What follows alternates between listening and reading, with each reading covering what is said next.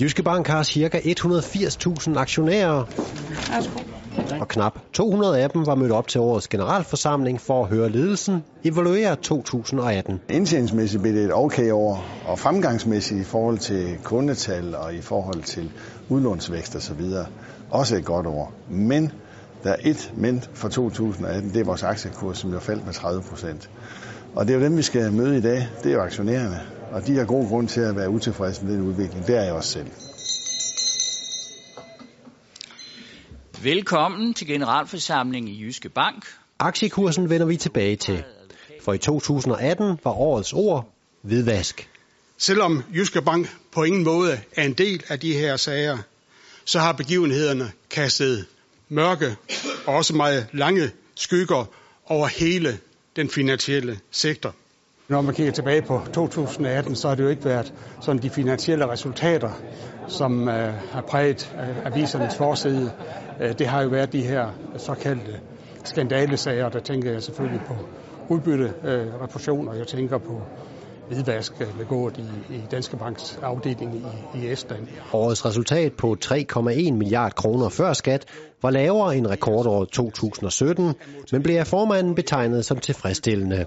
Og så slog formanden også fast, at nok er Jyske Bank sat i verden for at tjene penge, men... Banken skal også kunne indfri de berettigede forventninger, som kunderne, aktionærerne, medarbejderne og samfundet har i forhold til ansvarlighed og ordentlighed.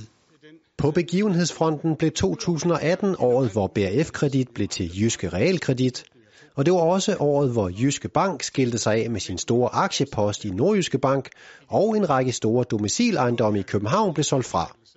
Senest er også datterbanken på Gibraltar sat til salg. Jeg kan oplyse, at det er flere interesserede købere, men omstændighederne er selvsagt besværligt gjort af usikkerheden omkring Brexit.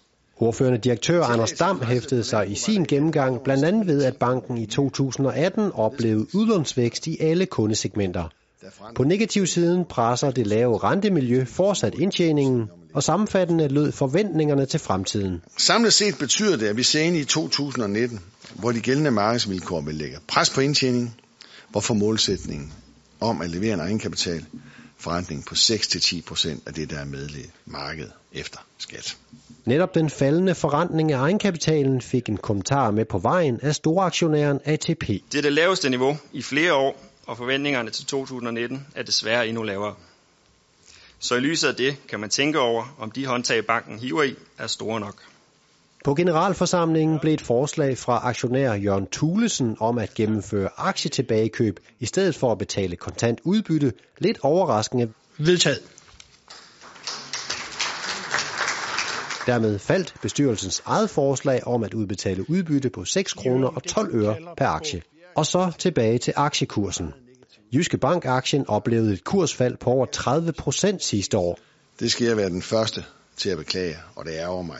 Og det beklagede både direktør og bestyrelsesformand. Det er virkelig et øh, punkt, som øh, jeg dybt beklager, at vi har set en af de største kursskred, fordi det er det virkelig i 2018. Hvad har du tænkt dig at gøre ved det? Jamen, øh, der er ikke andet end hårdt arbejde. Altså, det ser ud som om lavrenteperioden fortsætter.